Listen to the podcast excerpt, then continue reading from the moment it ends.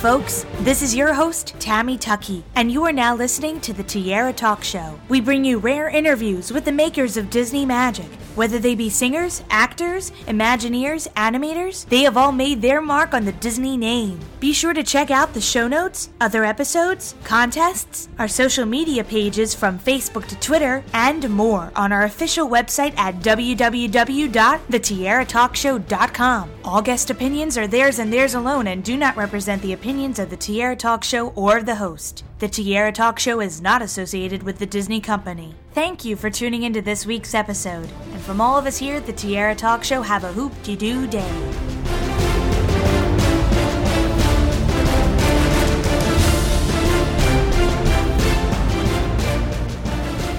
I'm excited to welcome this week's Tiara Talk Show guest, Kevin McNally, to the show. Welcome, Kevin.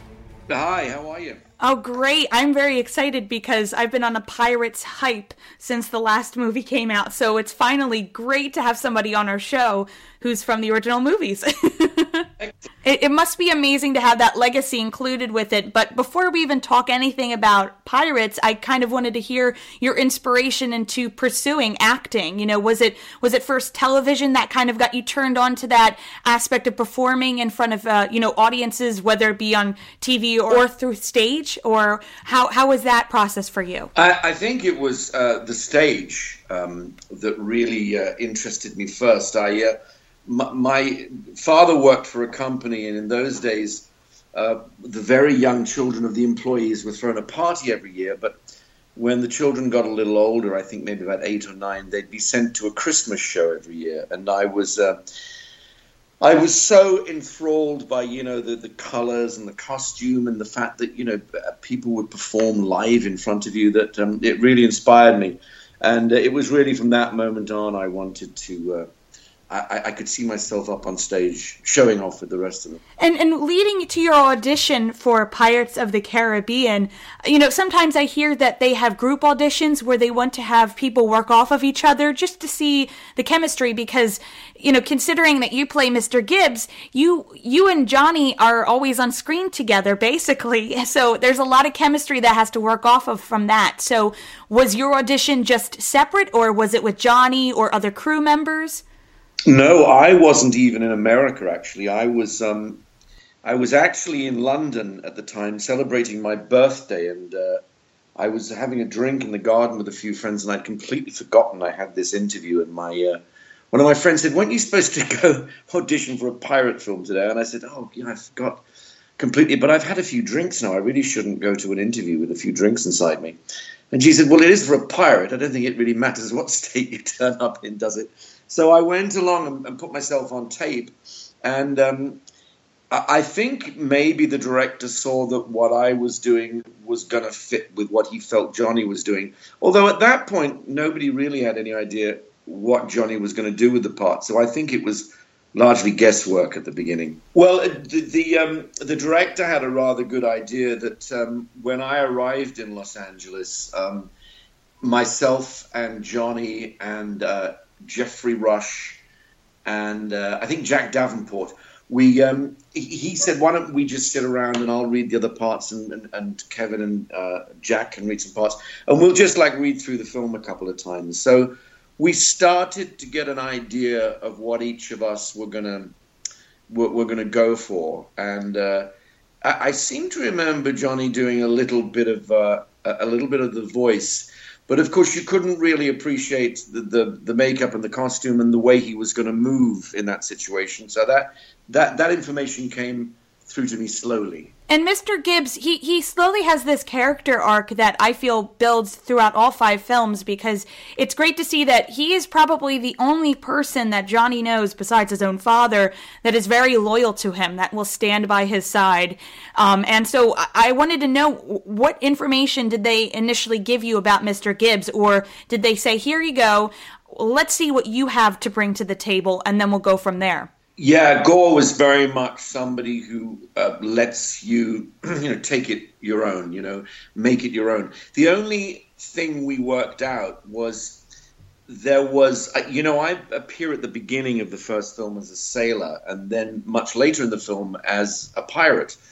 And originally they were two different roles, but um, the I think it was Gore felt, well, you know, we can't start the film with a character and never see him again, and then have a very important character not appear till about you know nearly halfway through the film. So the writer then came up with the idea that the man at the beginning of the film was so terrified of pirates that he worked out that there were only two ways he could stop being so scared. One was to become a drunk and get himself thrown out of the navy, and secondly, to become a pirate. If he became a pirate, he wouldn't have to be frightened of them anymore, which I thought was a brilliant idea. So suddenly I, I had these two roles uh, crushed into one, which was an exciting thing to happen when I got there. it's kind of funny that you mentioned with the drunk portion on you had that scene where you're with the the pigs because yes. that's in the original attraction. So, how many that's days right. was that shoot? well, it was a very very long night shoot because naturally the pigs, just like everybody else, were very excited to be in a Disney feature film and refused to go to sleep. And I ended up lying with them for a few hours, um, singing them lullabies, uh, trying to get them to go to sleep while they shot other stuff. And uh, it got very uncomfortable by about three in the morning uh, particularly considering the consistency of the mud that I was lying in and what it was made up of. But um, it, it certainly got me right into character, that's for sure.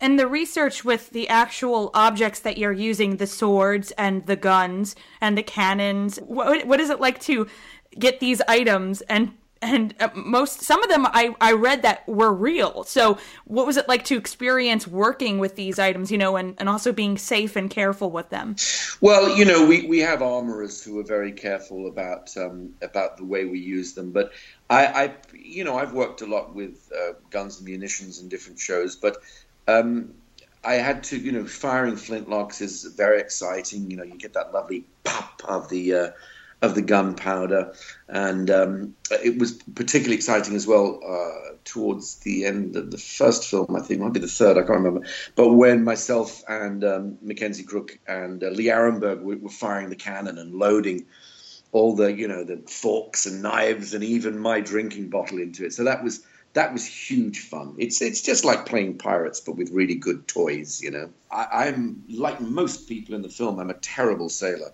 and um, we would be uh, out at sea, you know, all day, every day for weeks, and uh, you know, uh, uh we've got about a hundred people on this ship and two porta potties. You know, it's a, it can it can become quite a, a miasmic environment.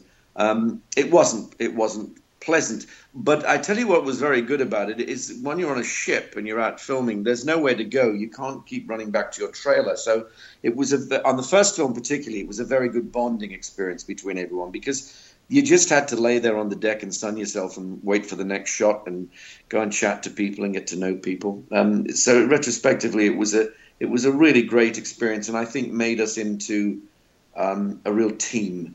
And I love how they they're bringing more of the original crew members from the first and second film and the third film back because there was kind of like that that little splice of time for the fourth and the only three people that have been in all five films are of course Johnny Depp, Geoffrey Rush and you. So since all of you appear in all five of these films, what memory sticks out most between the three of you? At least shooting scenes or, you know, offset and doing something else?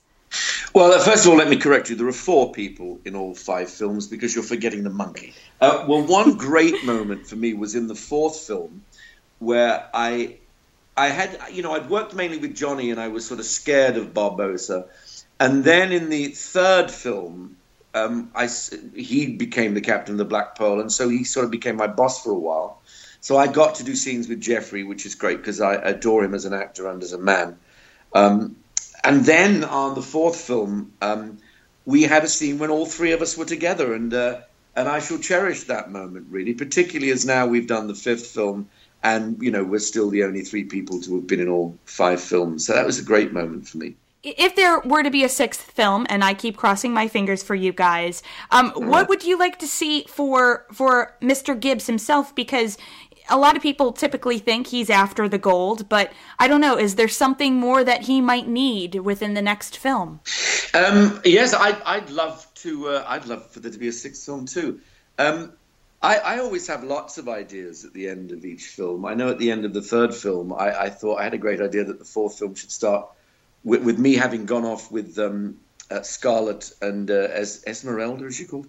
Uh, my uh, two very good friends, uh, Vanessa and Lauren, um, that, that, that we should start a pub together. And although everyone was envious that I, you know, was sharing a pub with these two beautiful women, they were driving me absolutely crazy and drove me back to sea again. As far as this one is, um, uh, this one is concerned, I, I uh, the ending was so open that really anything uh, could happen. But I think it's about time uh, that, um, that Mr. Gibbs had his own ship. I would say that. I mean, you know, it's interesting. I would uh, really, if we did another film, I think it's time that we had a female protagonist uh, in terms of the enemy of Jack. I mean, we had it a little bit um, in the fourth film, uh, of course, um, with Penelope Cruz, but um, but to actually have the baddie as a woman, I think would be terrific. And, and, before we end our interview, I'm such a big fan of Phantom of the Opera, and I couldn't oh. find anything of you talking about it. So, you know, you playing Joseph Buquet, you know, what was that experience like being killed by Gerard Butler? well, it was uh, it was wonderful, really, um, to be involved in that because I'd never really been in a musical before, and it was so lavish and so huge, and the music's so inspiring, and uh, I, I had a wonderful. sounds stupid to say, but I had a wonderful day being hung, which um, I really enjoyed. Um, there was an interesting moment when I they wanted me swinging, twirling on the rope, and of course, when you turn around with your eyes open, trying to be dead, um, yeah, your eyes tend to flick from one thing to other. It's a very hard thing to stop yourself doing. So we, we came up with all sorts of things, and then we had one of the assistant directors running around in a circle holding up a pen that I could look at. But that was so funny. I just kept bursting into tears of laughter seeing this person running around holding up a pen like a tour guide, you know. Um, but it, it, ended up worked. It, it was a rather effective scene in the end. But do you do you approach a character for a stage play differently than you do for a film? No, I, the only the only real difference is, is you know we have as a as a group as a cast we have well, in my case here, five weeks to explore and get the play right so that we can do it all in one go from beginning to end. Um, the process in film is, is plainly you have to do much more preparation on your own yourself and and doing the pieces much more fragmented. But essentially you want to turn up in front of the camera as well prepared as you turn up in front of an audience yeah and our listeners, I will post links below in the show notes where you can go ahead and follow Kevin on Twitter. And not only that, I have three Disney themed questions I ask every guest who comes on the show. And I okay. call them the Fab Three. So the first one is the Donald one, which is as a child, what Disney film was one of your favorites to see in the movie theater? Um, wow. Well, you know, I grew up with some amazing uh, Disney films. Um, but I think probably the one I was old enough to really remember and, and beg to go back and see a number of times was Jungle Book. And our goofy question What Disney character, besides the ones in the Pirates films, do you think would be your best friend if you met them in person? My best friend. Um, I think it would be this is a weird. It would be Buddy Hackett in The Love Bug. I thought he was so funny, and I always I wish I'd got to know him, you know. But I think Mr. Gibbs and Buddy Hackett would be just great together. And our final question, our Mickey question: If I asked you to name any Disney song at this very moment, what immediately comes to mind? I think uh, I think it's, it's "I Want to Be Like You." You, ooh, ooh, I love it. Thank you so much, Kevin. This has been such a treat, and I really do hope we may get to talk more about pirates later. Hopefully, there's a sixth one announced. I'll I'll be keeping tabs. I hope so. So. All right, my pleasure.